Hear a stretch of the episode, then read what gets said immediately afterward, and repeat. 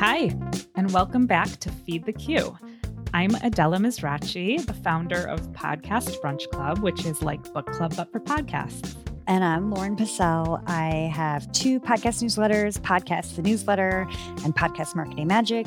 And I also founded a podcast marketing company called Tink.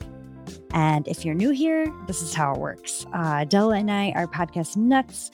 We listen to so much stuff that we don't see in the Apple charts and everything. So we want to highlight great shows, great episodes that aren't getting enough attention. So every episode of Feed the Queue, we're just dropping an episode of something that we love. And so that you can feed your queue and make your queue even better. Today, we're featuring an episode from one of my favorite shows of all time. It's called Take It Easy, but it's spelled T E I K I R I S I. It's a Cuban slang word. And it's a show hosted by two Cuban American women.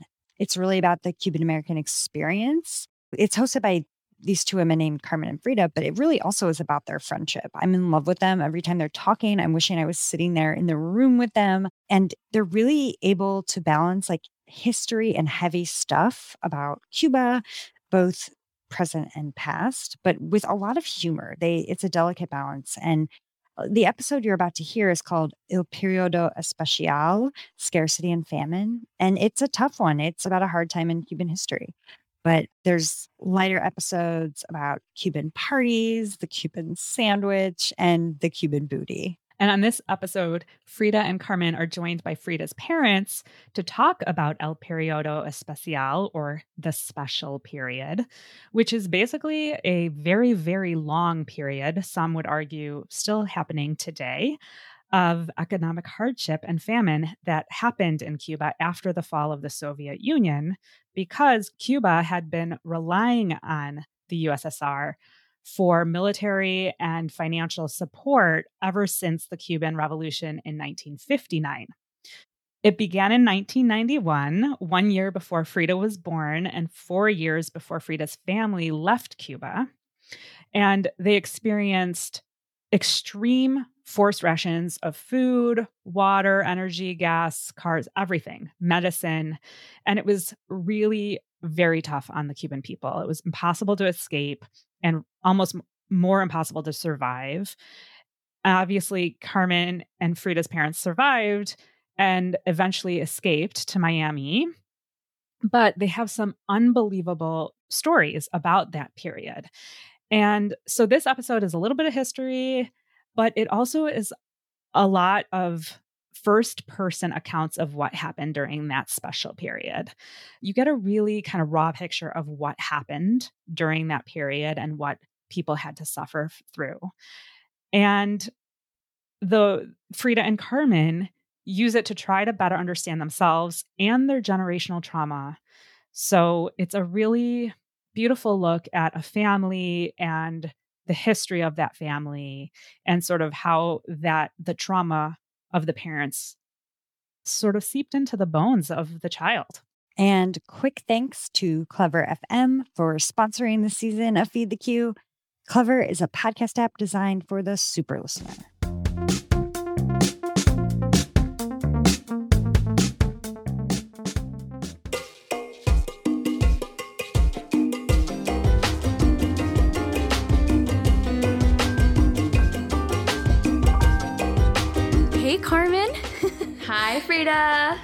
Welcome, everyone. Thanks so much for listening. Our last episode featured your immigration story. Carmen, it was really wonderful to do that with you. I'm really grateful to our listeners for taking the time to listen and react to this story. We're going to be focusing a lot throughout the series on subjects that are really close to home, close to our hearts. We're going to be doing a two part series on El Periodo Especial.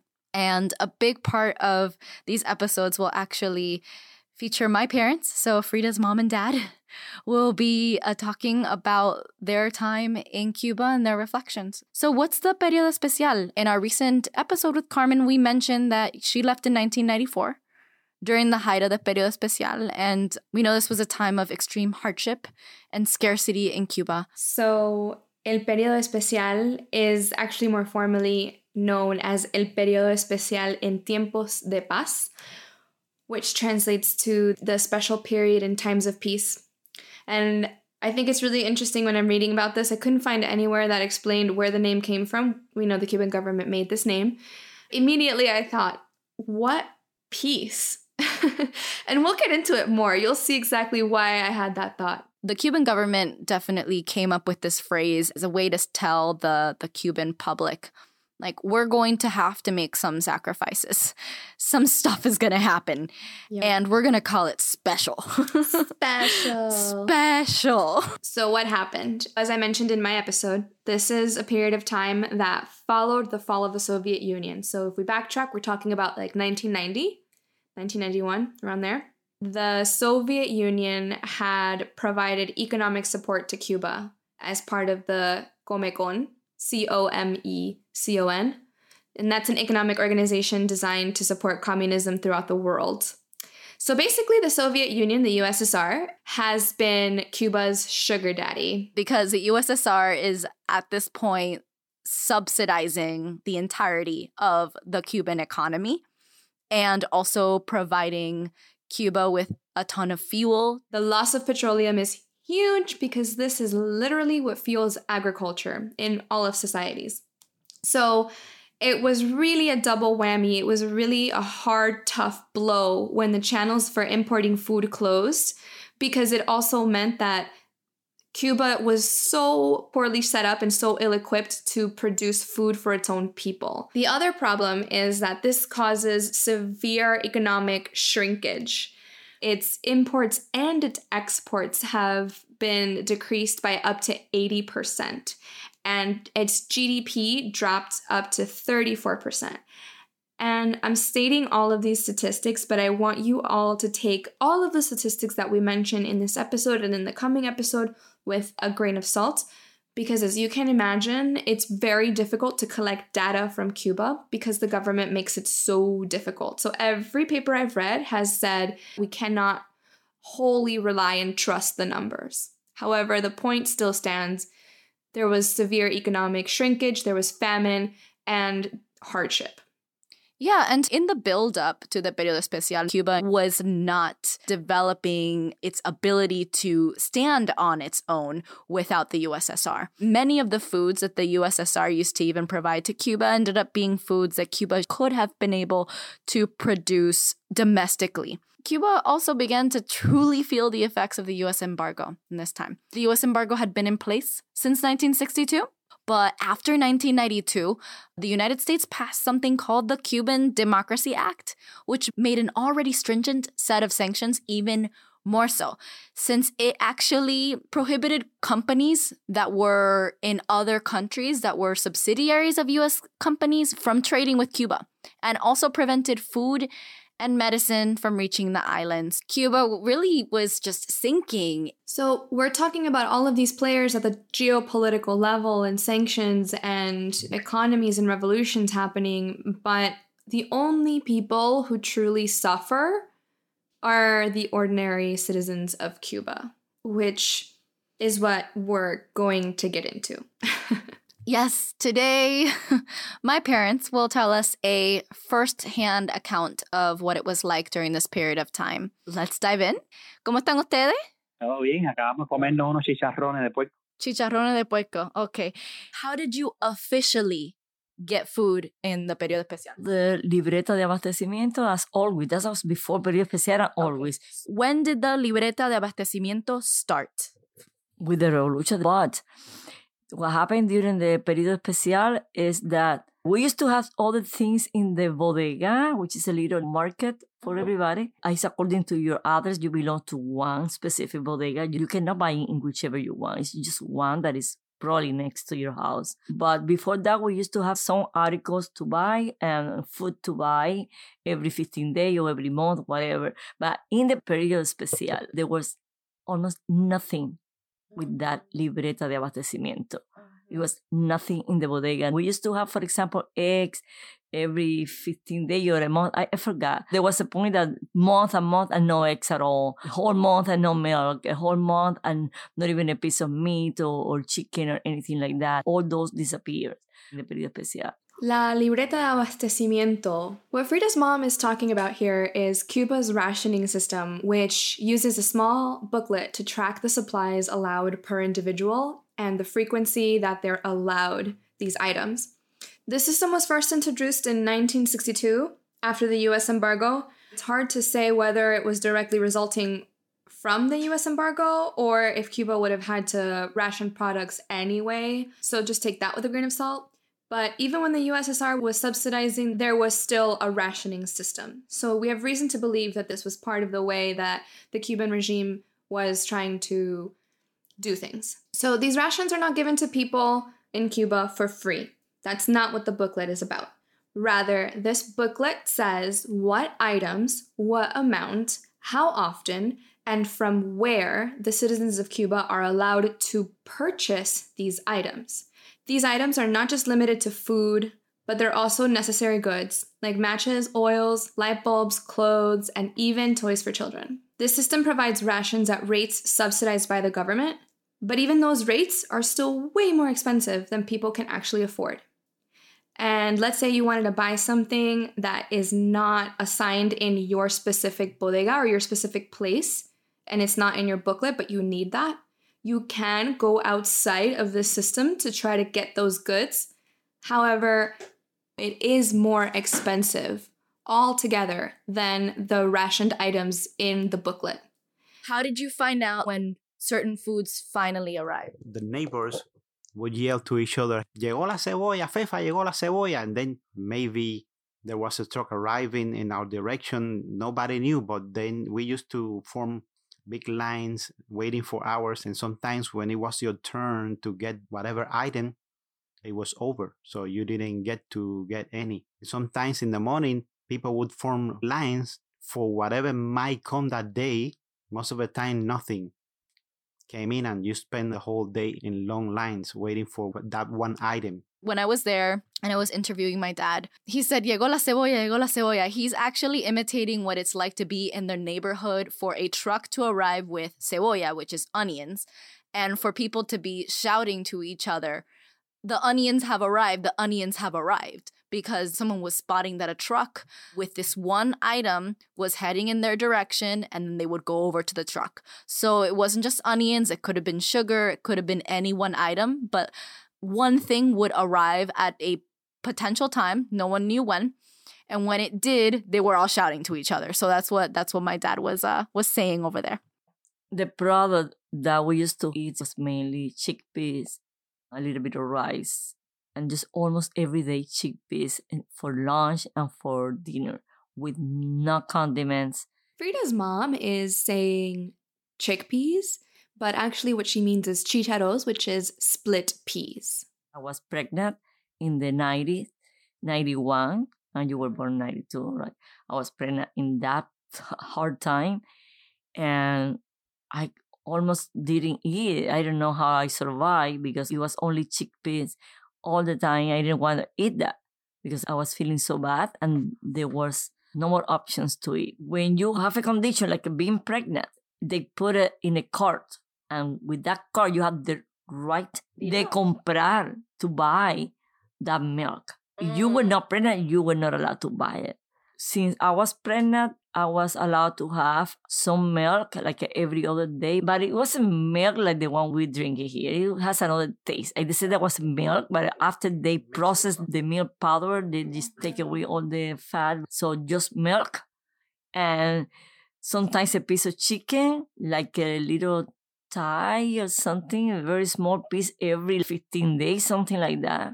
Frida's mom is talking about a little piece of chicken a thigh or something, a very small amount of rice. I was actually reading up into this and I was looking at ration cards, and this definitely tracks. It was looking like at some point there was one pound of chicken allowed per household per month, and up to six ounces of coffee per household per month. So at one point, imagine that is all the meat that you got for your family, and your family could be just you, or it could be you and six other people. Just let mm-hmm. that sink mm-hmm. in. Absolutely. During the periodo especial, more often than not, the milk that is supplied is milk powder, not milk. A lot of the food that was supplied was food that had to last for a very long time. And I'm not too sure where they were getting it from. There was milk powder or cerelac, which is a, another form of powdered drink. Yeah, and while we're on the subject, I shared some photos on Instagram and on our blog post. And one of those photos is some people under a tent in Guantanamo with a bunch of food items. And you'll see in that picture, there's a bunch of Parmalat branding everywhere, like the milk Parmalat. I remember this in Guantanamo as like highly coveted. Like we were so happy that we had Parmalat milk you had milk you didn't have powder yes so actual milk which which yeah. now i'm like wow that's where we were uh-huh. at this is a little bit about the official way you obtain food what were some of the unofficial ways because it seems that the food that you got does, doesn't seem like enough i used to go with my bicycle to the fields and basically steal we used to go like 50 miles 20 miles away from the city to the fields and get whatever we could get our hands to. Uh, but sometimes we were in uh, plantain fields and a guard would emerge and would ask you to go because they would tell me they told me to shoot to kill but we were just a little bit more than teenagers in, in our 20s and eh, trying to steal food from the fields which supposedly belong to everybody. We used to go long ways and then when we came back with some scraps of food, the police would stop you and take it away from you. So people coming in would let you know that there was uh, a police point and you go through the fields with your bicycle and uh, you would try to avoid the police and then you would emerge in another little town and people coming in would tell you hey there's another point with police searching. So you would avoid them all the time. You ended up like doing like a hundred miles with that bicycle full of at least some spices and probably some fruits We've been hearing Frida's parents talking about stealing, and we just want to clarify what this means. So, because the state technically owns everything the fields, the animals, the houses, the buildings, every single thing is owned by the state. If you are taking something from the fields, like Frida's dad is talking about, or if you happen to have a cow in your backyard and you slaughtered it, you would technically be stealing from the state, which is considered treason. This comes with severe consequences. You could go to jail, and that's probably a lenient punishment. So that's what we're talking about when we're saying that people are stealing. Literally anything is stealing. It's interesting to hear my dad talking about how much he biked then. He bikes a lot now. He does triathlons and bikes like every single weekend. But here's the difference he does it for pleasure, not to get food and to potentially be caught and shot. Something I heard my parents joke about a lot of times, they would say that the police would strategically place themselves so that they would let you go through the fields collecting all of this food and stop you just as you had filled your basket with food so that they could then stop you, apprehend the food, and steal it themselves and take it home to their families. And you had done the work for them. Your dad says that the police would say to him, We've been told to shoot to kill. That is not an exaggeration. Just to be clear, this is how the regime operates it's by sheer force. And if you like it, great. And if you don't like it, well, you probably get shot for real. And the important thing to say here is that we had the principle as a family not to steal because we don't do that. But Cubans at that point, we had to do that because there's no other choice because we we need to live human live with food. If you don't have food, you die. And it, it was a matter of living or dying. So we have to go wherever it was possible to go just to get some food. And unfortunately, it is a degradation of the society was what had been happening in Cuba because of the government not giving the, the possibility to get people food. As we mentioned before, the USSR had cut all of their petroleum imports to Cuba. Milk and meat specifically are two food items that belong to industries that rely a lot on having petroleum in order to produce. Another point here that's important is that there is no way of distributing foods. I have seen pictures of people on actual covered wagons, like in cities, a bunch of people piled hmm. into a wagon being led by a pair of horses. And this is how people are getting around. And Frida's dad is biking through fields. On average, these rations that Frida's mom is talking about, this only accounts for 61% of the calories that Cubans are supposed to be getting. These rations that are supposed to be keeping people alive are not doing that at all. Like they're not even coming close.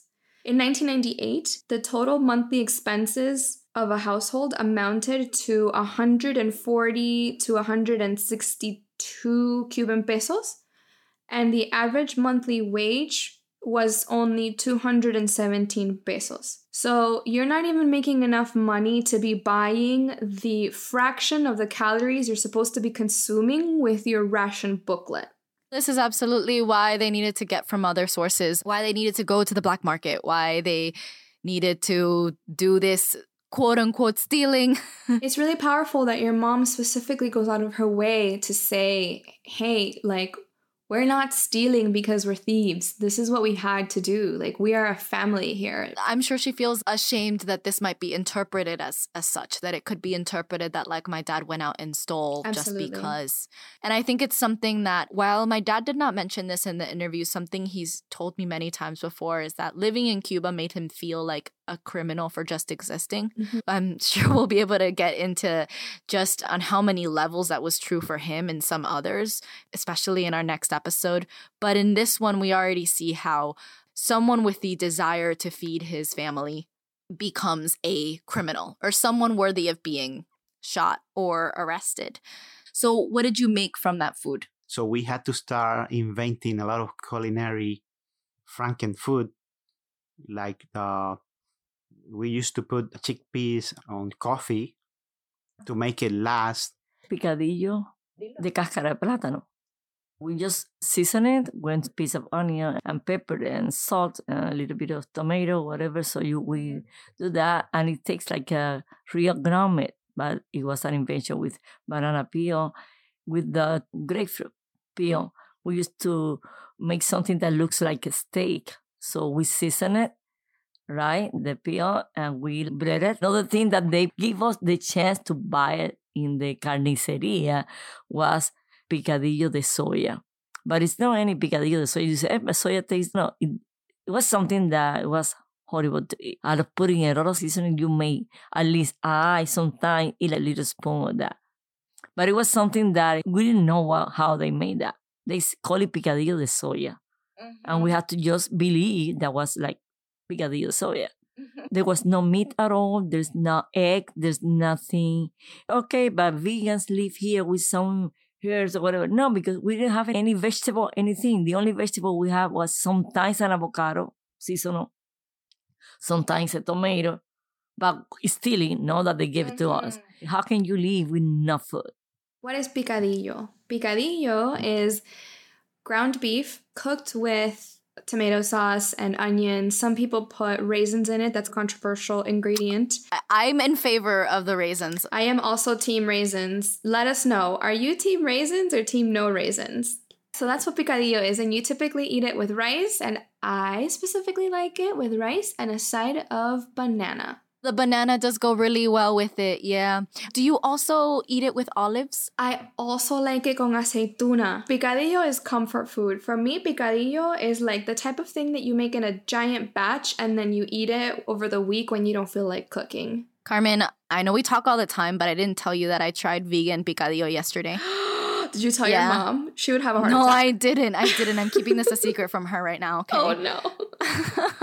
okay, so but so why would your mom have a heart attack if she heard that you had vegan picadillo? Because I basically am having picadillo de soya. From her perspective, I'm basically having the food that she had in the periodo especial, even though definitely the version that I'm having is delicious, produced in like a a lovely way where it tastes like meat and isn't considered animal feed. But from the way that my parents described the kinds of food that they had, it was disgusting. And so, how could I choose Right. to not eat meat when I have access, when that option had been taken away from them for so long? I've been vegetarian for a while now. And I think at some point my parents, hopefully jokingly, said that I can't be vegetarian and Cuban at the same time.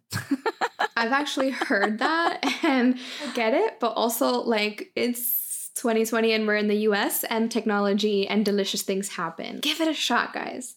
You mentioned Cerelac earlier. que es un polvito raro sin azúcar ni nada, que a los niños le deja la caca trabar, de estar tomando tanto y tanto cerelán, ay caballero quiten el cerelán. My parents used to like these comedians called Punto y Coma. They made an entire song about Cerelac.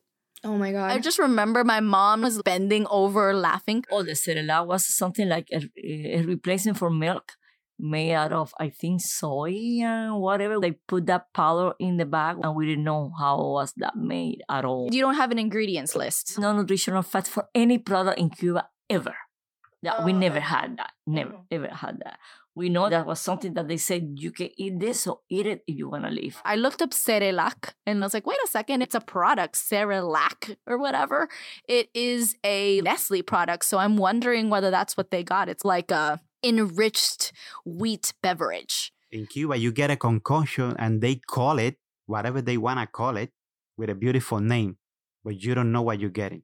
Okay. Mm-hmm, mm-hmm. And you had just to trust that you're not going to die just by eating that. You're going to survive one more day. And with that came the people who were really resourceful and started creating steak from frazada de piso.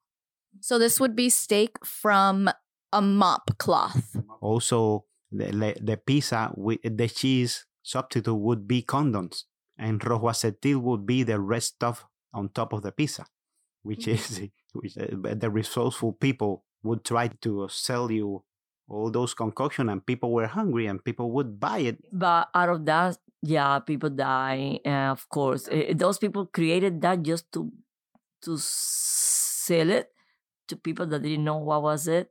They bought it. Of course, people get sick and people die. Of course, those people were uh, because it was totally not edible.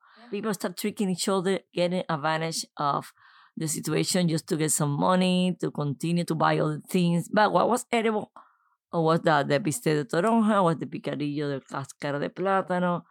It was invention from home. And the invention from the government was that the picadillo de soya, the pasta de oca, the cerela. That was official. In mm. that's what we have officially to buy.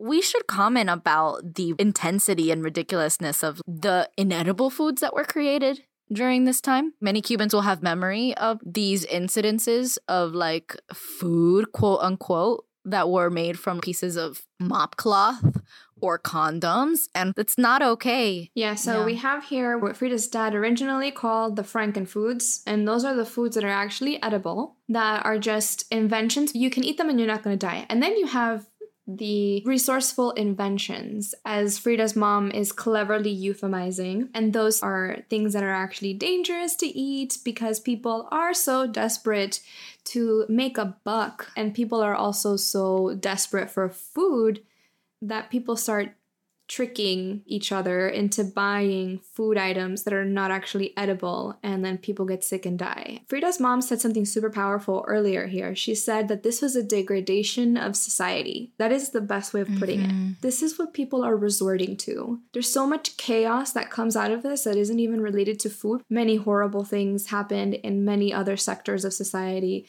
in healthcare, in law, and everything. Society is spiraling downward people are losing their minds basically The same happened with the drinks. Azuquin, chispetren, people would distill it at home. People would die because sometimes you get a different component if you don't know how to distill it. So these are alcoholic drinks, azuquín and chispetren. Do you have any idea what these things are? You would get whatever and you distill it in a in like a pressure cooker with an alambique, like mm-hmm. a coil. But if you don't know how to calculate, you will get different things that are poisonous. Chifpedreng is like something I grew up listening to my whole life. If my dad was at a party and he tried somebody's fancy alcohol, and if my dad ever came home being like, Ese ron sabía chifpedreng, you knew it was bad. and so, what is chifpedreng? Chispa de tren. Chispa is spark. De tren is of train. So, spark of train. This is spirit. Think of like the equivalent of moonshine. You use whatever you mm-hmm. have, and then you would distill that, and then they call it chispa de tren, and people would just drink it, and they would just be drunk from like poison, basically. Yeah. It's just so high in alcohol Yeah. that like it will like it can ignite. Yeah. So one of the reasons why this episode even started to exist is because Carmen and I were talking about identity. We're talking about components of ourselves and who we are that we could introduce to our listeners early on. I immediately realized that a big part of my story was what my parents had gone through and what kind of baggage and trauma and everything that they carried with them that we carried together coming to this country. What my parents went through, it doesn't just disappear once you come to the United States, once you suddenly have access to food. My parents still have a scarcity mindset. My mom's had one paper towel that she's used for a, a couple years and she washes it over and over again. And that's just one example. The reality is she could have another paper towel now, Yeah. but she won't. I used to make the wines out of whichever appears at the moment. So I used to sell that to people in the neighborhood. There's something that happened in the period especial. People start getting to drink more and more because people wanted to forget what was happening. Young people, most of the time they were drunk. Any time of the day, they used to knock my door to to just buy a, a bottle of wine at any time. People start getting sick because when you eat that bad, you start getting sick. So then Fidel Castro came, came with the idea, probably uh, for his international reputation. Okay, le- I don't want too many people to die right now. Let, let them live. So he started giving the pastillitas amarillas to people. Supposedly was vitamins. People So- will use the pastillitas to make up uh, makeshift yellow rice because la because of- pastillita will be yellow. You know what the yellow probably is? Riboflavin. Mm-hmm. Riboflavin is a yellow dye. Yellow pastillitas. So these yellow pills that my parents are talking about, when I was interviewing them and said that it's probably riboflavin or riboflavin, it's probably true because a deficiency in B vitamins was causing a neuropathy epidemic in Cuba. So, due to dietary restrictions, at least 50,000 people were affected with neuropathy. So, what's neuropathy? It's a damage or dysfunction of one or more nerves. It can lead to numbness, tingling, muscle weakness. And in Cuba, the situation got so bad that some professional association of neurologists in the United States ended up writing a paper where they were strongly recommending an end to the US embargo for humanitarian reasons so that Cuba can gain access to some medicines and foods because of the neuropathy epidemic, which was the largest of the century. I would love to know more about how an organization of professional neurologists in the US got their hands on this piece of information enough to say, hey, this is a big problem. People in Cuba are suffering, and the US can do something about it. Due to the magnitude of this epidemic, the Cuban government actually requested help from the Oh. WHO. Wow. And they sent a mission of some experts. Some scientists joined in from the USA and elsewhere. They were trying to investigate why the neuropathy was happening. That's when they found that the primary cause was nutrition. And so that's how they got wind of it. Okay, cool. Like, Good to know. During this time, while all sorts of shit is hitting the fan, people have gotten so desperate and possibly a little crazy that I have found reports that said that in the Havana Zoo, animals were reported missing. oh my God. If that's not too crazy for you to stomach. Did you see what I did there? I made a pun. Oh my God, Carmen. I want to ask you about how do you obtain goods other than food? There was no goods at that time. You need to live with whatever you have from before and save it as much as you can because you all have the hope that's gonna end, that this is going to end. Because they were always saying this is one more year of periodo especial. They were always uh, tricking people in Cuba.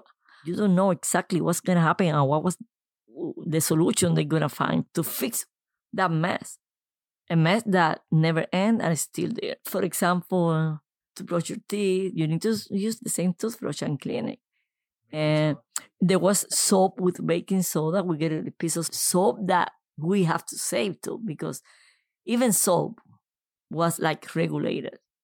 The government is literally managing the people's expectations by saying, hey, this is a special period of time. It's going to end. There's only one more year of this left. What is the government thinking? What were they doing? It, obviously, they're lying to people and saying that, oh, this is going to last one more year.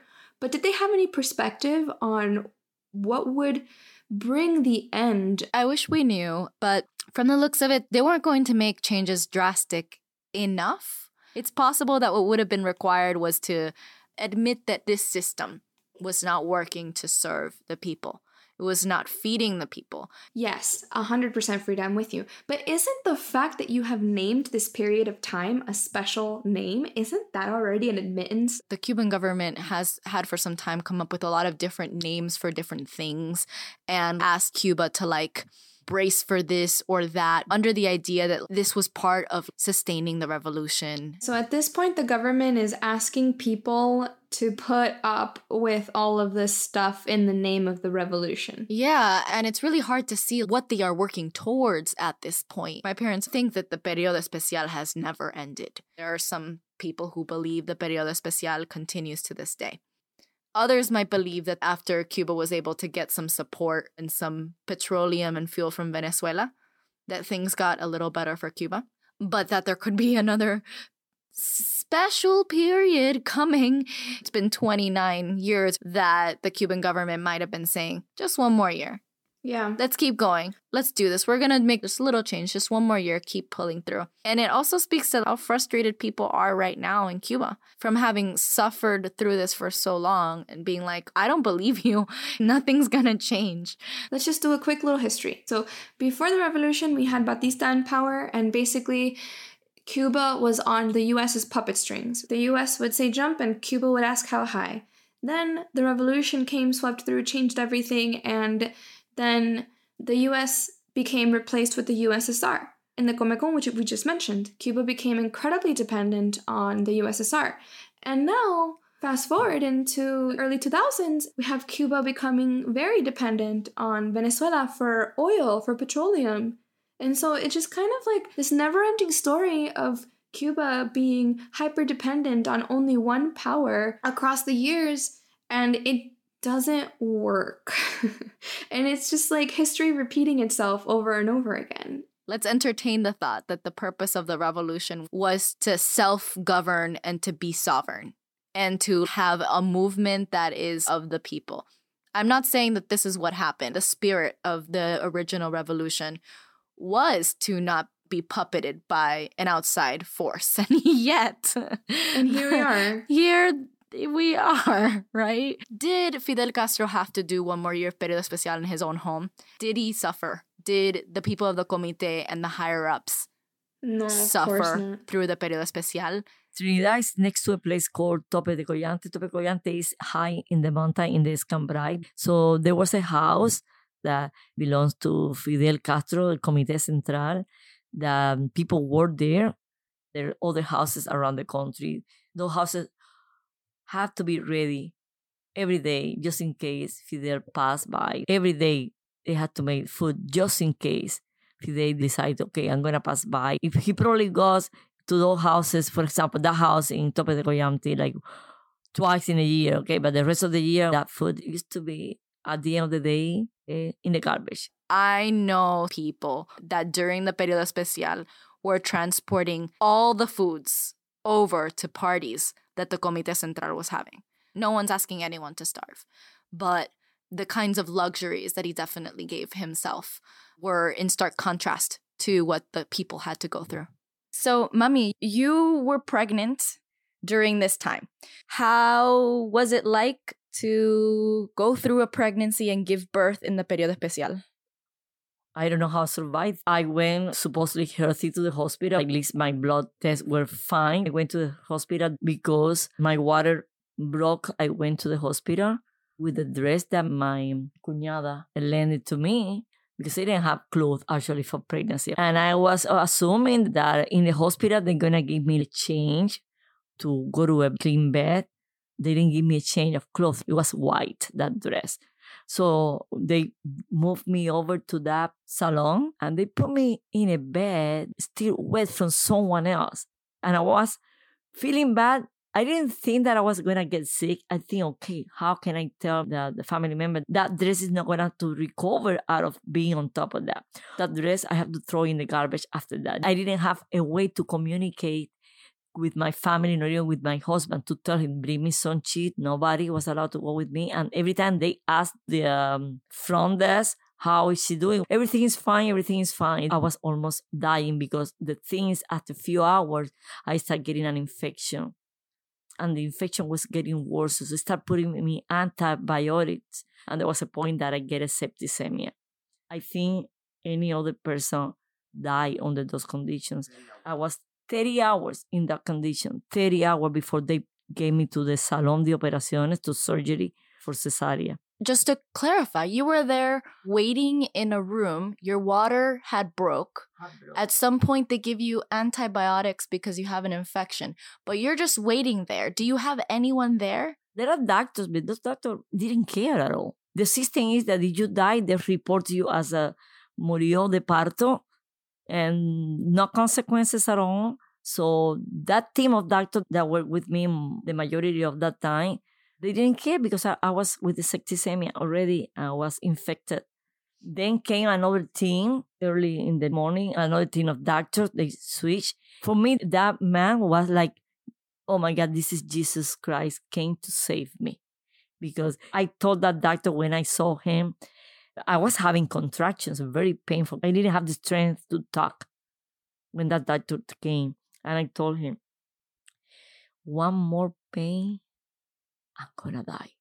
One more contraction, I'm gonna die. He said, You're actually gonna die. You're actually gonna die.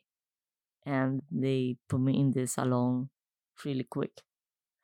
He didn't see my clinic history. He asked me, What is your blood type? I said, O positivo. And he told everybody, quick, O positivo, quick, really quick, rápido. He just trusts me because he didn't have the time to look at any paper. That was like something crazy. But he saved my life. He saved my life. And your life. It's unbelievable. This the story is unbelievable. Did it seem like they were trying to avoid the operating room? They wanted to avoid that because that's the indication from the government. You need to just save anesthesia, you need to save all the expenses in the operation room. You had to get your own light bulb, your own wooden pail, your own soap, all that because they didn't have any of that. And they still don't. What do you know about hospitals today in Cuba? For regular people, it's still the same. You had to get your own piece of soap and get it there because sometimes not even the doctors have one. You had to pay extra to the cleaning crew so they can clean with a clean mop. And you had to take your own clothes and your own bed sheets and your own supply of water because there's no water. Everything. You cannot count on the system. My cousin's daughter, she gave birth like a year ago in Cuba. The doctor, when getting to the room, the first question is to her, Can you lend me the soap to wash my hand? The elevator might not be working. If you're sick, somebody in your family had to carry you upstairs a caballito. If you're in the third floor, there's no elevator, or maybe there's a blackout. So you have to just carry the sick people my mother and other pregnant women during this time were carrying children while being hungry, while experiencing malnutrition. And then on top of that, heading into hospitals that were really not prepared to to assist them. There was just such a shortage of medical supplies during this time. When my mom went into the hospital, it was at the start of the periodo especial. So there's a lot of these things had changed and she had she was not aware that she needed to bring everything if she was going to be treated. I also have a super dramatic, ridiculous birth story. My mom was brought in the middle of labor. They were in the middle of doing a C section, and there was some sort of accident where a train crashed and some other pregnant lady was wheeled in. And all they did was throw a sheet over my mom, belly completely gashed open, with me still in it, by the way. And they just put her to the side, worked on this other lady who I believe ended up dying. And my mom was literally right there witnessing all of this for hours and hours while her belly was open, getting infected. I have a feeling that Frida and I were not outliers. We're not actually. There was a paper in the NIH. It said that in the periodo especial, there was a 60% increase in maternal mortality. It was actually a paper that compared the situation in Cuba in the periodo especial to a similar famine that happened in North Korea.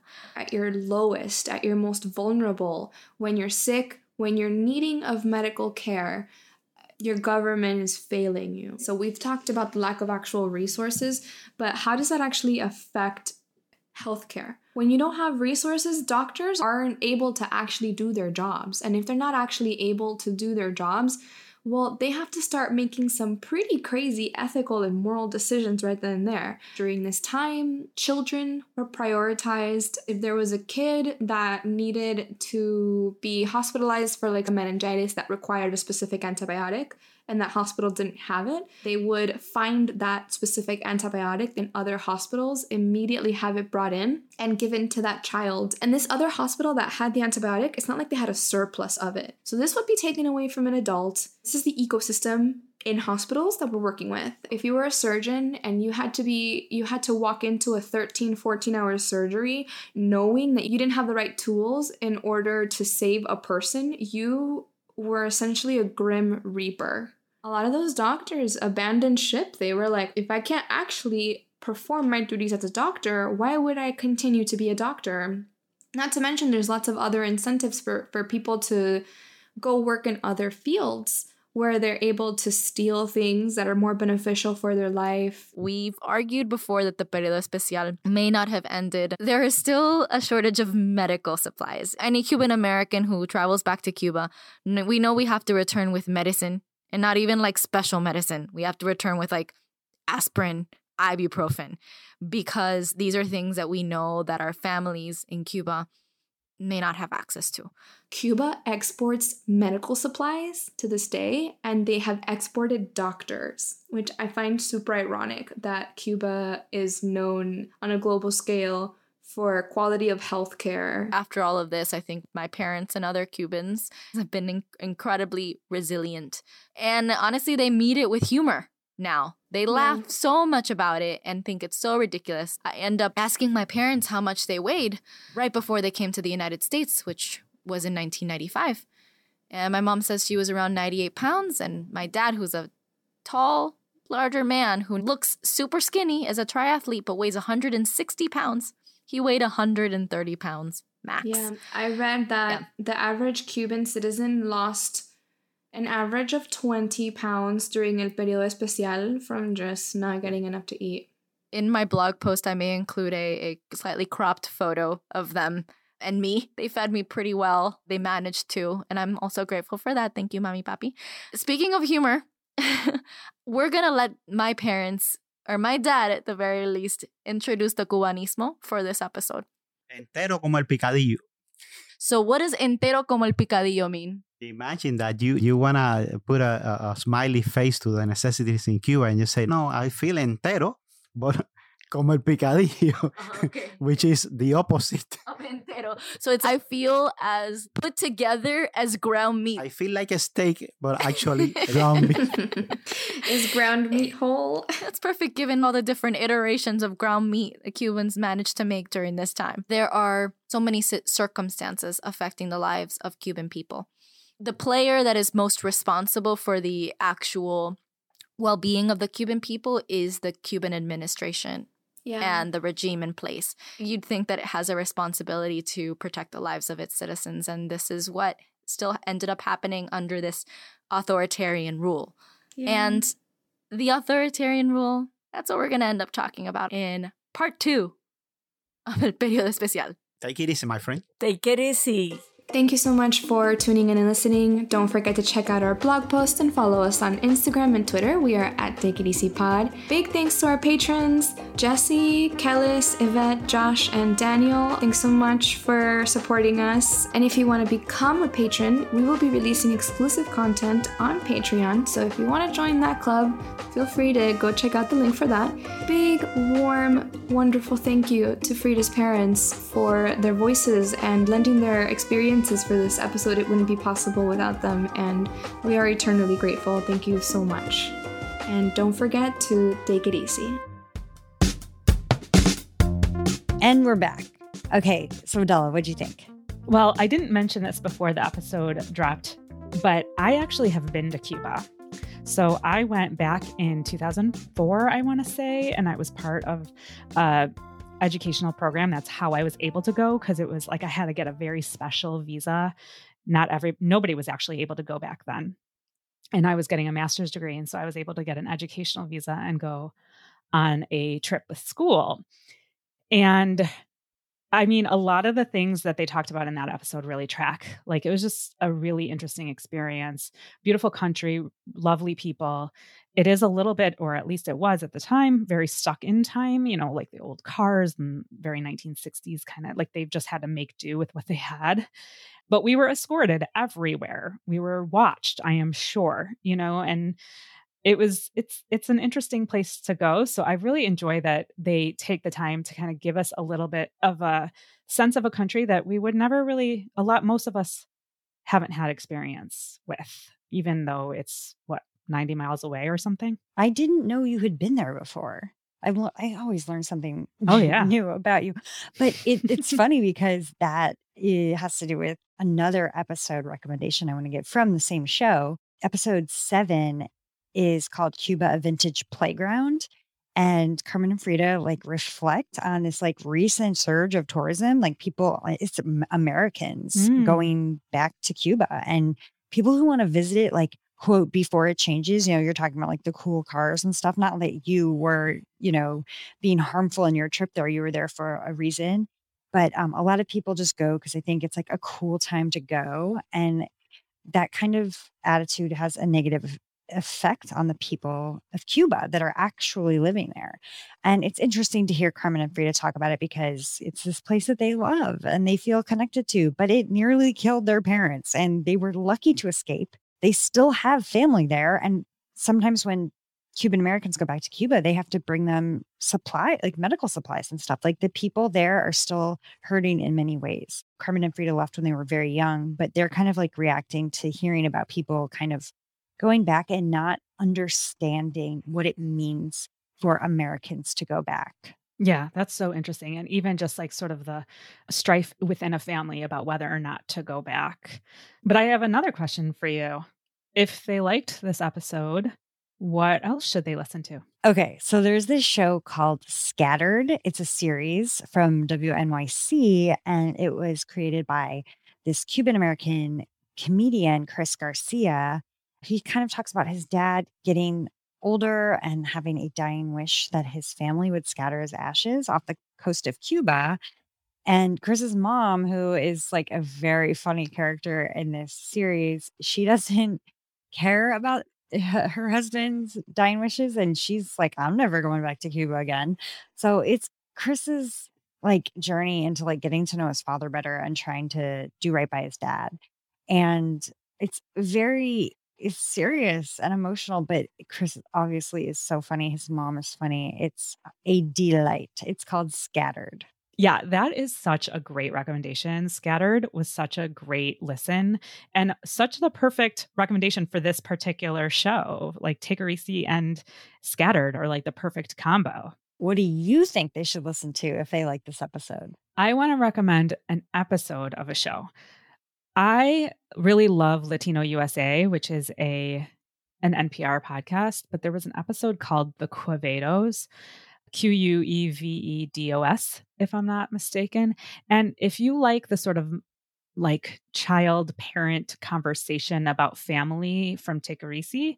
I think you'll like this episode. This one explores there's a young journalist who is sort of exploring his own family history. He doesn't really have an extended family, or he doesn't know his extended family, and he's not really sure why. He just knows that his mother has sort of kept him from them, and he's not really sure why. And he sort of discovers some things along the way about his family, a little bit about generational trauma. And it's ultimately like a really beautiful vignette of a mother's love for her sons. She's a single mother who raised two boys.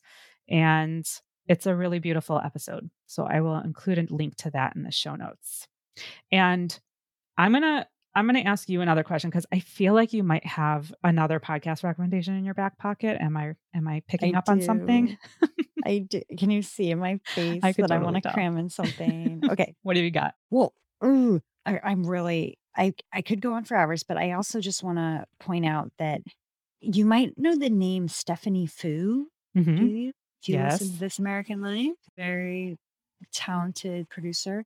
Lots of her stories are in This American Life. She actually wrote a book about generational trauma, and it's called What My Bones Know. It just came out. So it's like a memoir about her own PTSD with growing up as the child of immigrants. And I have not read it yet, but it's on my to do list. But I was just thinking it's kind of the perfect, you know, if you enjoy this kind of story and Stephanie, who, if you're a super fan, you know, you might really enjoy What My Bones Know. But I also want to give uh, just something new I discovered. It's a Spotify original and it's called Naomi Takes America. Naomi is a Japanese comedian. If you lived in Japan, you would definitely know her. She has one of the biggest Instagram followings in Japan. And, you know, she moved to America recently and started this podcast to better understand American culture and learn English. So every single episode, she invites just a regular American onto the show. You can apply if you want. And I have applied, by the way. Oh my god, I And, can't wait you to know, hear that she- episode. Oh, I'm crossing my fingers.